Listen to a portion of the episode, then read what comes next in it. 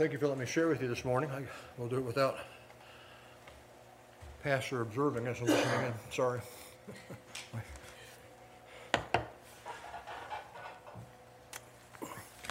We're, we're uh, in, in the book of First Peter. Uh, First Peter, um, just trying to start like an introduction to, to the book, but looking a little bit at the, just the first two verses, there's so much there. Um, Start by reading 1 Peter chapter 1, verse 1 and 2. Peter, an apostle of Jesus Christ, to the strangers, so we have in America all across our country, right, strangers? Yep, and uh, scattered throughout Pontus, Galatia, Pontus, Galatia, Cappadocia, Asia, and Bithynia, elected according to the foreknowledge of God the Father, through sanctification of the Spirit, unto obedience and sprinkling of the blood of Jesus Christ, grace unto you and peace be multiplied. So Peter opens his epistle um, calling his readers elect or chosen. It's another word for chosen, elect, choose. Uh, that's a tremendous thought. Um, we are the elect of God. We're the chosen of God, uh, chosen by Him for the privilege of knowing Him through His Son, Jesus Christ. And it, it, it's not new. It's always been God's pattern to choose sovereignly. Uh, Nehemiah chapter 9, verse 7 uh, says that uh, God chose Abram. Genesis 21, 12 uh, says God chose Isaac. Um, Romans 9, 8 to 15 says that God chose Jacob. And then the uh, prophet Haggai in uh, 2.23 says that God chose Zerubbabel. And in Isaiah 42, 1 and 1 Peter 2, 6, the next chapter of it says God chose Christ. He chose the Messiah. He chose Christ. And the, God, the Gospel of John even reminds us the words of our Lord Jesus uh, in John 15 that he chose the apostles. They didn't choose him. He chose them. And in Galatians 1.15 tells us that Paul was, was a chosen vessel. And so here, here we have the fact that he, that, the, that he, cho- he, God chose the church by his, his choice, his choice being sovereign. He's the, he is the sovereign of the universe. God chose. God has sovereign choice. Some people have gone off on that sovereign grace. They've gone to the deep end, but um, we'll try not to dabble in that. But uh, God, God, elect, God has elected those who belong to Him, whoever His are. And, and Ephesians 1, verse 4 says He chose us in Him before the foundation of the world. Um, and in 2 Thessalonians 2.13 says God chose you us fr- from the very beginning for salvation. When was the beginning? I don't know. It's a long time ago. and, and so as long as there was a God, you've been chosen. But you know, God, Peter begins his epistle with, with that because he wants to remind his persecuted brothers and sisters. Again, this is under the time of Nero when he is using Christians to light his garden uh, th- them being the light bulb. Um, you know, he's just reminding uh, brothers and sisters that, that, that they're chosen, they may not be chosen of the world, but they're chosen by God. And they may not be the, the, the choice by the world's standard, but they're the choice of God's standard. And, and his purpose uh, for, for them unfolds throughout all eternity. Uh, no matter what the world may do, they, they, they, they are at the same time, he writes this here again, be, be, they're, they're being rejected and persecuted and they're suffering for their faith all throughout the Roman Empire. And it reminds them that they're God's chosen people. And it's a tremendous encouragement uh, uh, to, to the persecuted believers. And as he introduces the fact that they, they're, they're chosen, he, he gives some of the, some of the uh, elements or, or, or parts of the, uh, of the, the great doctrine of election here in the, in the second verse. Um, and, I, and I meant to go deeper in this, but I'm not just going to hit the top of it. Um, the, the, the word chosen really, it's, it's, that is the nature of our election. Elective, uh, that, that, that we're cho- is, is, is the, the nature is that we've been chosen. That's, that's the nature of it, the first point I'd like to make. And then, then he goes on to, to discuss the, the condition of our election. You know, because we are the elect, uh, we reside, verse 1 says, as we're strangers or aliens, uh, we, don't, we don't belong here in this world system. We don't belong in it. We're citizens of another kingdom and members of another family. We're, we're aliens here in temporary exile, if you will, and that's the condition of our election. The th- third thing is, is that, Peter brings out here is the, the source of our election in verse 2. According to the, it's according to the foreknowledge of God the Father. God chose us based on a predetermined relationship. Now, we're chosen by God based on, on, on His own foreknowledge. That does not mean foresight. Some people say, well, that's foresight because he, he knows he knows what will happen. Therefore, that's why he, he, he, he chose you because you know you're, you're going to choose him. That's, that's, not, that's not foreknowledge. Um, it doesn't mean information gained by observation. It's a predetermined relationship. And it's the same term used in, in this chapter, chapter 1, verse 20, where it says, Christ was foreknown before the foundation of the world. Uh, and, and so, I mean, it cannot mean that, that God chose Christ to be the Savior based on the foresight or observation of what was going to happen. He didn't, you know, he didn't know what was going to happen until it happened, so he had to watch to see it, and he chose based on, just, I don't know how you, how you can chase that around, make sense out of it, but it, it, it has to mean a predetermined relationship, and it's actually a plan. It's God's plan and, and a deliberate design so, so the source of our election is bound up in God's predetermined plan and foreknowledge. Cannot, it's deep. You get into it, it gets very deep. But so that, that just going to leave that, just just just kind of identify it. a, fourth thing that, that, that Peter brings out to, to, to his, his uh, readers is the, the, the sphere of, of our election. It comes next, and it's in verse 2. We, it, the actual experience of our election uh, is through the sanctification of the Spirit. It's, it's, it's by the sanctifying work of the Spirit. That's, that's it, election becomes a reality in the life of the chosen person through the setting apart uh, by the Holy Spirit. Sanctification means to be set apart. And, and so we, we are set apart from sin. We're set apart from the world we're, we're set apart from being children of Satan, from being uh, uh, to being children of God. We're set apart from death to life. And uh, that's the sanctifying or set apart, part, setting apart work of God's Holy Spirit. Sanctification uh, began at salvation. And it's a process of purification that goes on until we see Jesus Christ face to face. We've been chosen, it says Ephesians 1 4, to be holy. We've been chosen to pursue, to, to pursue, to pursue holiness. And, and, the sanctifying work begins at salvation, and we're, we're set apart from sin to God, from death to life, from Satan to Christ, and then, then that setting apart continues progressively and, and, until we get more and more holy and more and more like our Lord Jesus Himself. So, the, so the sphere of our election is an, is, it's an environment of sanctification. The sanctifying work of the Holy Spirit makes, makes the unholy holy. My mouth is dry. I'm sorry.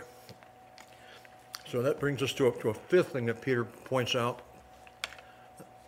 That was just about four Sunday school lessons in one. I'd say that, that's the method in which we were chosen. It says, chosen through the sanctification of the Spirit.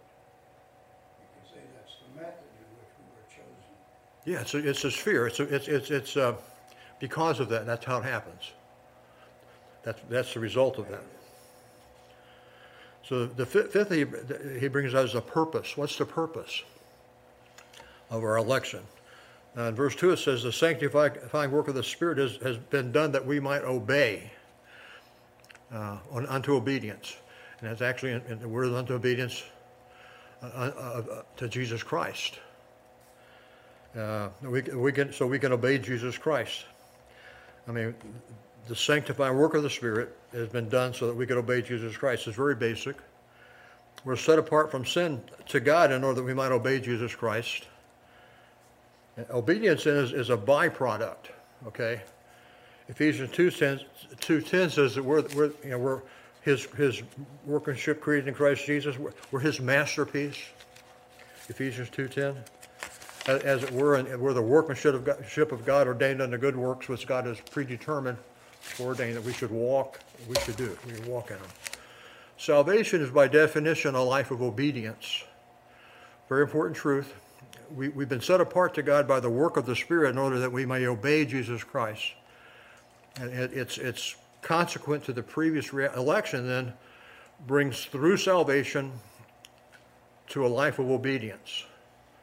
We, don't obey as we ought to obey fully, but we are nonetheless redeemed unto obedience, separated unto obedience. Um, yes, sanctification of the Spirit, set, yes, setting apart by the Spirit unto obedience. Um, it's, it's, it's a it, it becomes a pattern in the new life of a believer. Uh, we, we become submissive to the law of God. Romans 7, we, we, we, we become submissive to God as our master. Romans 6, no longer the slaves of sin, but we're now servants of God. Righteousness characterizes our behavior after salvation, after this, after this sanctifying, or, or because of the sanctifying work. It becomes the virtue, it, it, it's a pattern of our life. We become faithful and fruitful and serving and loving Christ. True salvation produces obedience, not perfect obedience by any means, but obedience. And, in 1 Timothy 6 3, Paul says, If any man teach otherwise and consent not to wholesome words, even the words of our Lord Jesus Christ, and to the doctrine which is according to godliness, the doctrine that brings us to God, conforms us to godliness. And what he means here is that the true doctrine of Christ, the true doctrine of salvation, has inherent in it a, a, a conforming to godliness. The, the blessed reality of salvation yields a lovely fruit of obedience, and, and that too is the work of the Spirit. Over in 1 Thessalonians chapter 1, uh, Paul writes along with, with his companion Silas or Silvanus uh, unto, the, uh, to the church there, of the Thessalonians. Ah, I always hate that. Turn the pages too long.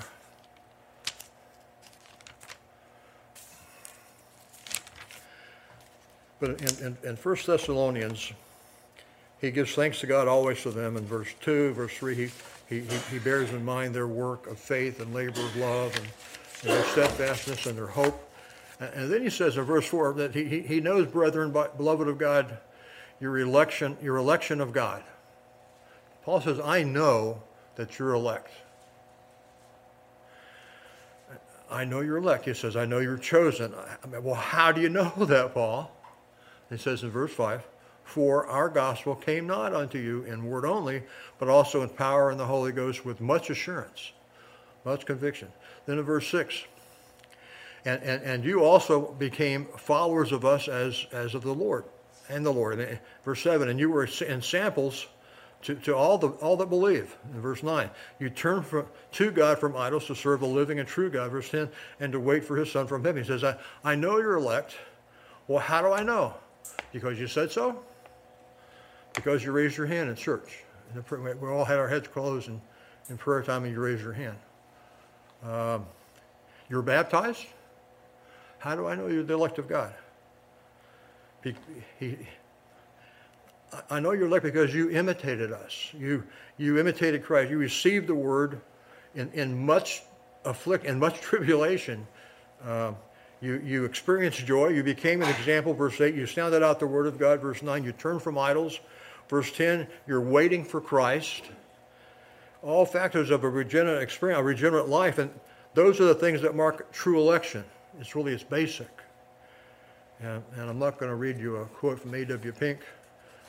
A.W. Pink went off the deep end on election. Way, uh, some people caused a lot of division, but it, real good. He has a very good definition of election. I'm not going to read it, but, uh, I'll just spare you if, if it bothers me. It's a blessing. But so how do you, how do you know you're elect? How do you know you're elect? So, summing that up, he said. He said, You know it because the Word of God teaches you and moves into your life and convicts you of sin, and, and that shatters your complacency. You know it because all of a sudden your spirit has become awakened to your sin and, and to the reality of Christ. And then you receive this new nature. You love God, you love His Word, you long to serve Him, you want to glorify Him, you hate sin, you want to resist it, and so forth. And so all of that really is, in, in the commonest term, reflective of an obedient heart. And you obeyed the Word, you obeyed the conviction of the Spirit, you obey the work uh, of Christ, you obey what Scripture calls you to do. Obedience is, is the mark, it's the result, it's the response that comes to one who's truly redeemed. And so Peter is telling us that the electing work produces obedience here in verse 2 to Christ, uh, obedience unto, unto Christ. Um, it's not perfect obedience, and, and, and where we fail, there will be a heart of brokenness and confession, and, and, and it's characteristic of a true believer to obey Jesus Christ. And then to seal the truth, he mentions the sixth aspect. This is a deep one I want to share a little bit with you. The sixth aspect of election, election is the security of our election.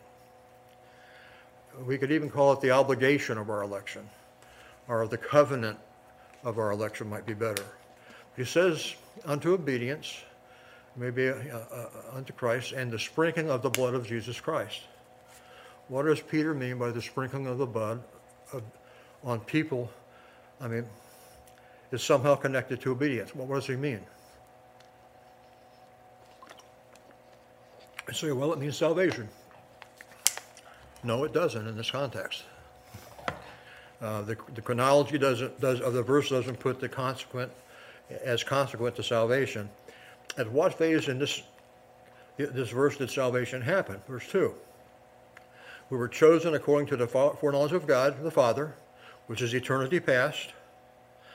And then salvation occurred under the phrase through the sanctification of the Spirit. That's, that's when salvation actually happened.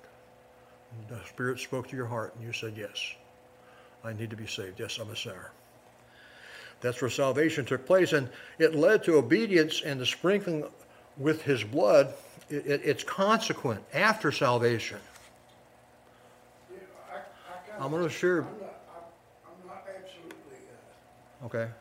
firm on this, but I believe that where it says, "In obedience and sprinkling the blood of Jesus Christ is his obedience and sprinkling of You think it's talking about Jesus' obedience. In the context, you think it's, the context doesn't bear that, but go ahead. I mean, it appears to me to be that way.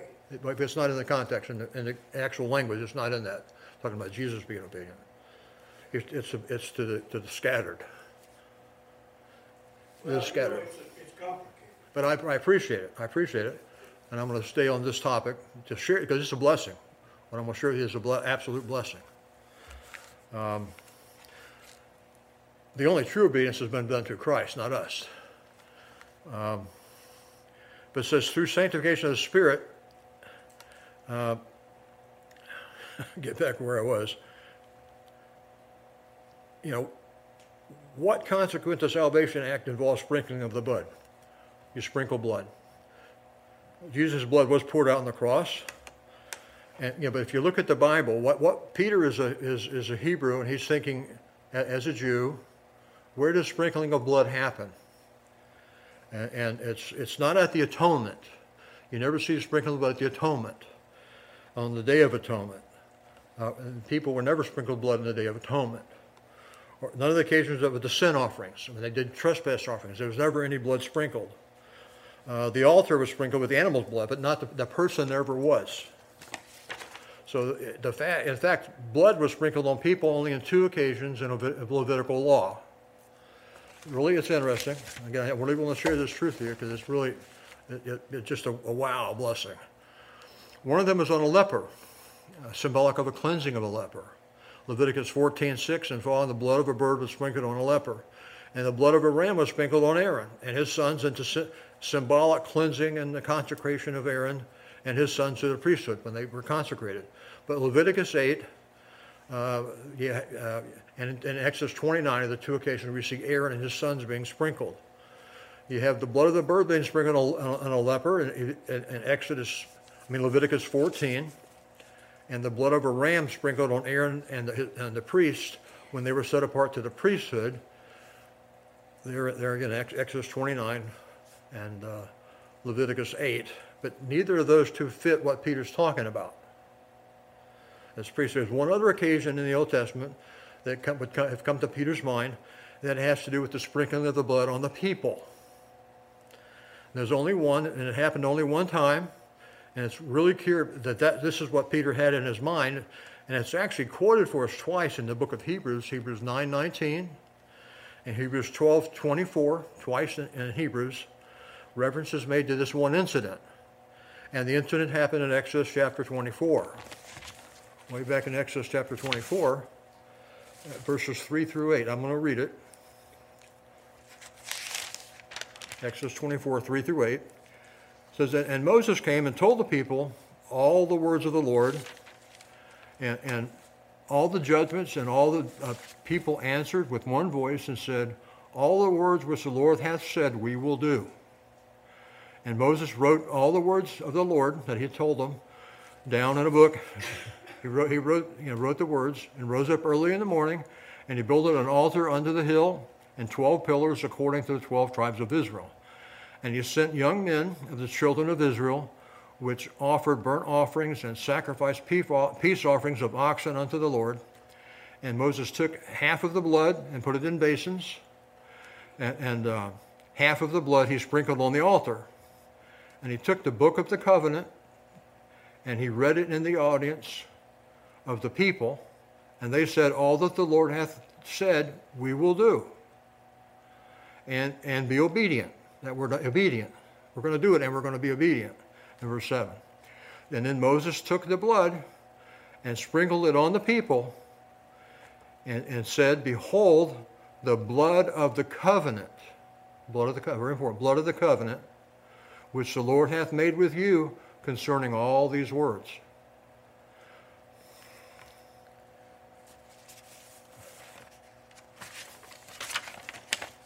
I mean, so there was only one other occasion, and we just read it to you in the Bible, where the where people are sprinkled with blood. You have you have the you had the leper, you have the priest. Now you have the, the people. Only one time there, Exodus 24. And again, it's called the blood of the covenant. And, and, and the main two points that we could notice in that Moses proclaimed to the people God's word, and the people responded with a promise to do what? To obey. We promise to obey. All the words with the Lord spoken, we're going to do it.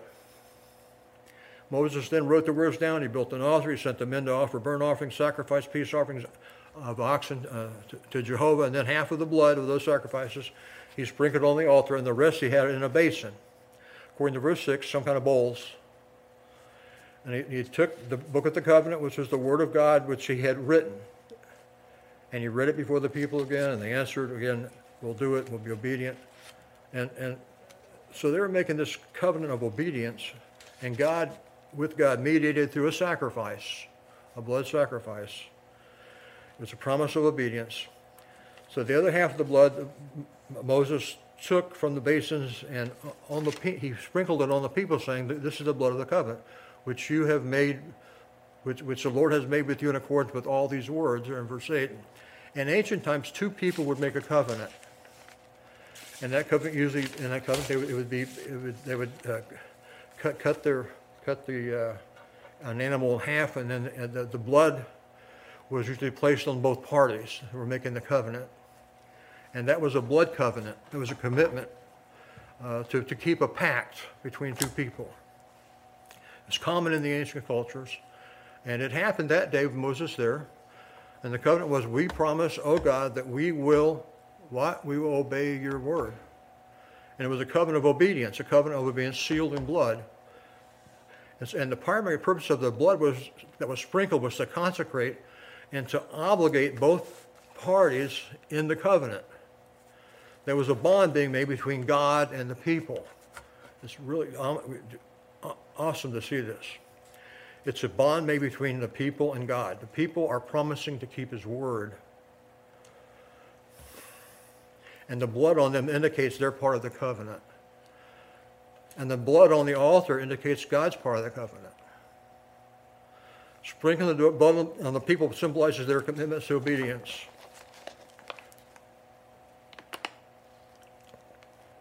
Excuse me. Sprinkling of the blood on the altar symbolizes God's, com- God's commitment to, to, his to faithfulness. and I believe that's what Peter had in mind here in 1 Peter. and again, it's the only place in Scripture where you have the connection between obedience, only place, and sprinkling of blood. Those two things happening together. And Peter, being a Jew and knowing that the passage, that passage fits well, it, he gave a tremendous parallel for us in the matter of election, God's choice.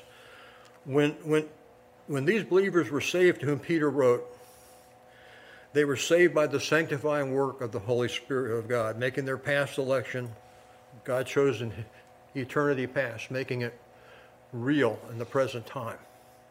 They were brought into the covenant with God, which was sealed by blood, sealed by blood. It was a covenant of obedience. And, and in the death of Jesus Christ, it was not only provided the new covenant of salvation, but also it was bound in that a covenant of obedience. It's not just salvation, but it's a covenant of obedience. When we come and accept, accept the sacrifice of Christ for us, we're not just accepting the benefit of his death on our behalf. We're covenanting to, with him in obedience. And that is consecrated by the blood and the death of Jesus Christ. He was obedient to death. But the sprinkling of the blood on the altar is seen in the sacrifice of Christ on the cross, satisfying God. And, and good morning, Ms. Stevens. We're in, we're in 1 Peter chapter 1. And, and so, and so um, it, it, when Jesus died on the cross, he quoted Exodus 24. The exact words when he spoke as a sacrifice as the blood of the covenant. And inherent in the new covenant was a promise. And the promise is that the Lord would come and redeem us and he would re- and we would respond to keep his word. To create a salvation without that covenant, the blood covenant, is to create a false covenant. The sprinkling of the blood presupposes the shedding of blood, okay? In order to be able to sprinkle it, you had to shed blood. And so the consecration of the new covenant presupposes the sacrifice of the cross where Christ offered his life, his life blood for the sake of man, at the will of God. He did it in order that there might be a covenant. And Peter's point is the work of Christ satisfies God as he dies at, as a perfect atonement for sin. But it goes beyond that. Okay, this it goes beyond that. It's a, it's a really a vital truth. And so what Peter is concluding is that when you were set apart by God, by the Holy Spirit, you, you, you were set apart to God for a life of obedience, sealed in the blood of the Lord Jesus Christ. Obedience is inseparable from the sprinkling of the blood. So when, when Christ shed his blood, there was a covenant of obedience provided. And that's why it says in Acts 5.32, we're witnesses of these things. And, and so, so, so it's the Holy Spirit whom, whom God has given to those who obey him Obedience is inherent in the covenant. Salvation and obedience are, are the two sides of a new covenant. They were, there were two sides of the new covenant. Romans 6, verse 7, about verse 17 says, Thanks be to God that through you, though you were slaves of sin, you became obedient. And, he, he, and you can't talk about salvation without talking about obedience. You can't talk about a new covenant without talking about obedience. And the blood was sprinkled symbolically on us as our part of, of obedience and on God as his part of faithfulness. We've been elect to obey. We've been elect unto obedience. And, and there's one more thought. Wow, why was the blood sprinkled on the altar? What was God's part? I mean, the, the blood sprinkled on us symbolizes our commitment to obedience. Well, the blood sprinkled on the altar, it, it, it's God, it's, it's on, uh, of God symbolizes his commitment for forgiveness. I mean, to grace. That's God's commitment to grace. I mean, it, that's the covenant. The covenant is, is, is we promise to obey, And God promises to forgive if we don't. That's what the covenant is. It's a marvelous covenant. I mean, that's what the blood provided. That's the two sides of the covenant of obedience. That, that's the security of our election. We are secure as elect because of the covenant. We're, we're, we're brought into a covenant of obedience, and our life is characterized by obedience. And if you say to someone, become a Christian and don't worry about obedience, if you say to someone, become a, you know, and, and you're not, we're, we're not giving them the true message. When you call someone to salvation, you're calling them into a covenant. Uh, our part is obeying, God's part is forgiving. And when we fail, He's still forgiving. That's the covenant. That's the covenant. And when, when you come to God through Christ, you say, Oh God, I give you to you my life. I want to obey you. I promise to live for you, to love you, serve you as best I can. And, and, and then you're sprinkled with the blood of Christ symbolically, and your sins are washed. You become his child. The blood sprinkled on the altar was, was his part. His, it's his bond to, to us that when we fail to keep the covenant, he is eager and gracious to forgive us our sin. 1 John 1 7 to 9. That's what that's talking about. Tremendous thought. The security of our election comes in the fact that not only were, were we sprinkled in the covenant, but God in the altar was sprinkled. And He'll keep His side when we fail to keep our side. The same blood that sealed the covenant covers the sin of the disobedient Christian. That's the security of our election. That's why He keeps on cleansing us from what? all sin. It's a continuous work. So I just want to share that with you. There's, a seventh thing. That was sixth. Seventh thing in our outline would be, I mean, you, you see the truth of election. It, it, we saw it's tried to share its nature, its condition, its source, its sphere, its purpose, and its security. Again, could have, we could have really made a lesson of each one of those. But lastly, the advantages of our election. Uh, uh, in verse 2, grace unto you and peace be multiplied. That's repeated a lot of times in the New Testament uh, by the writers of the epistles. And the gift of, of, of salvation is grace. And the result is peace. And Peter says, I, want you to have it in abundance. That's, that's his wish. I wish, in the actual language, it could have been tra- translated, I wish for you grace. And I wish for you peace. I, I want that to be multiplied in your life. That's, that's the, the, the language could say that. In other words, I wish you all the blessings of being the elect. I mean, you, you, there, there's something tremendous in being, in being elect, tremendous blessings. Well, what's, what's the advantages of election? Well, we, we, you, we think about the doctrine of election and we kind of shrivel up. We don't want to talk about it. It's too deep, it's too confusing, it's too hard to understand. Uh, but election, first of all, I mean, the thing with it is it, it really it's a pride crushing, crushing doctrine in Scripture. I mean, it, it produces humility. Humility. The most humiliating truth there is is that you had absolutely nothing to do with your salvation. You didn't contribute anything to your salvation. It, it, it really crushes your spiritual pride, self-righteous pride of religious people. It, it, uh, Spurgeon called it a stripping doctrine in the world. It strips everything of you away. Nothing in my hand do I bring, simply through the cross I cling. And, and look what I won't, won't read Spurgeon's quote. That might offend somebody too. If you're, if you're, if you're, if you're not a, well, I'm not a, I'm not a Calvinist. I'm not a tulip kind of guy. I'm kind of both free will head and, and uh, I'm, I'm kind of a Baptist an independent Baptist. Got our own breed. But secondly, it's a, it's, it's a God exalting doctrine. First of all, it's a, it's a pride crushing doctrine. Secondly, it's God exalting, gives all the glory to God.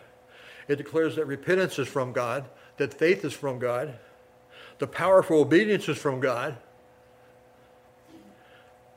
Even when we fail, his part of the covenant is to cover our failure. No, I mean, no wonder we respond, not unto us, not unto us, O Lord, but unto thy name be glory the very fact that our, our will acted even as a result of what he was doing, his prompting.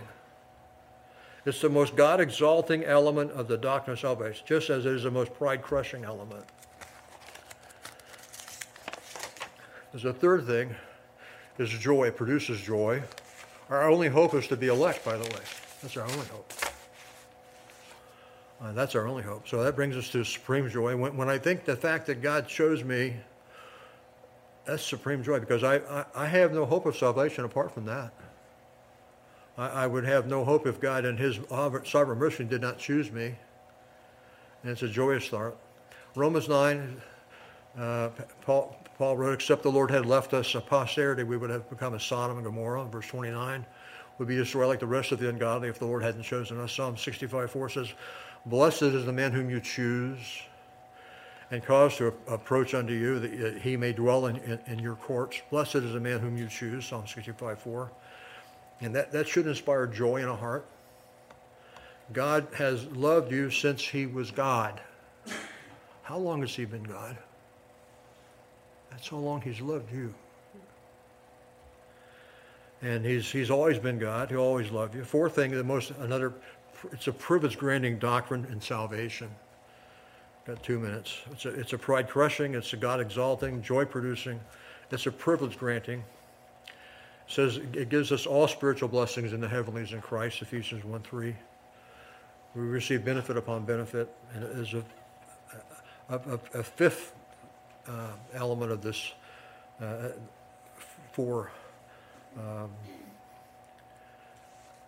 election, election would, would produce for us. What other, I mean, the most, it's the most holiness promoting element of salvation. What other more compelling thing would there be for, me to live to the glory of God than to know that He chose me out of His, out of His own love? I mean, out of an abundance of gratitude. I mean, I, I, I should be compelled to live a life of purity. That when, when the doctrine of election is not taught properly, and understood people run around under the assumption that somehow they did something for their salvation because they feel that it was it was partly them. I mean, so they're not compelled to serve and to love and to glorify God, whose alone was the will and the act of salvation. We don't help people by not understanding this. I mean, I mean Paul in Colossians 3.12 and so he, he says, and, and so as, as those who have been chosen by God, holy and beloved, put on a heart of compassion because you know you've been chosen by God, put on this heart of compassion, kindness, humility, gentleness, uh, patience, and so forth. Get your act together because you're the elect, Paul says. There's a six, and it's really the, it's, it's the most strength giving of the elements of salvation. If I'm elect, I'm secure, right? God did it. I'm secure. It's not based on me. Well, with that, we're just to have to unhook our wagon. But I appreciate your, your patience, and Bud, I, I appreciate you putting up with me.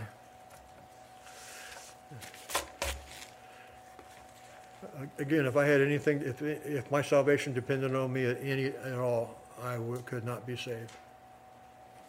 I would not be saved. Thanks for letting me share with you.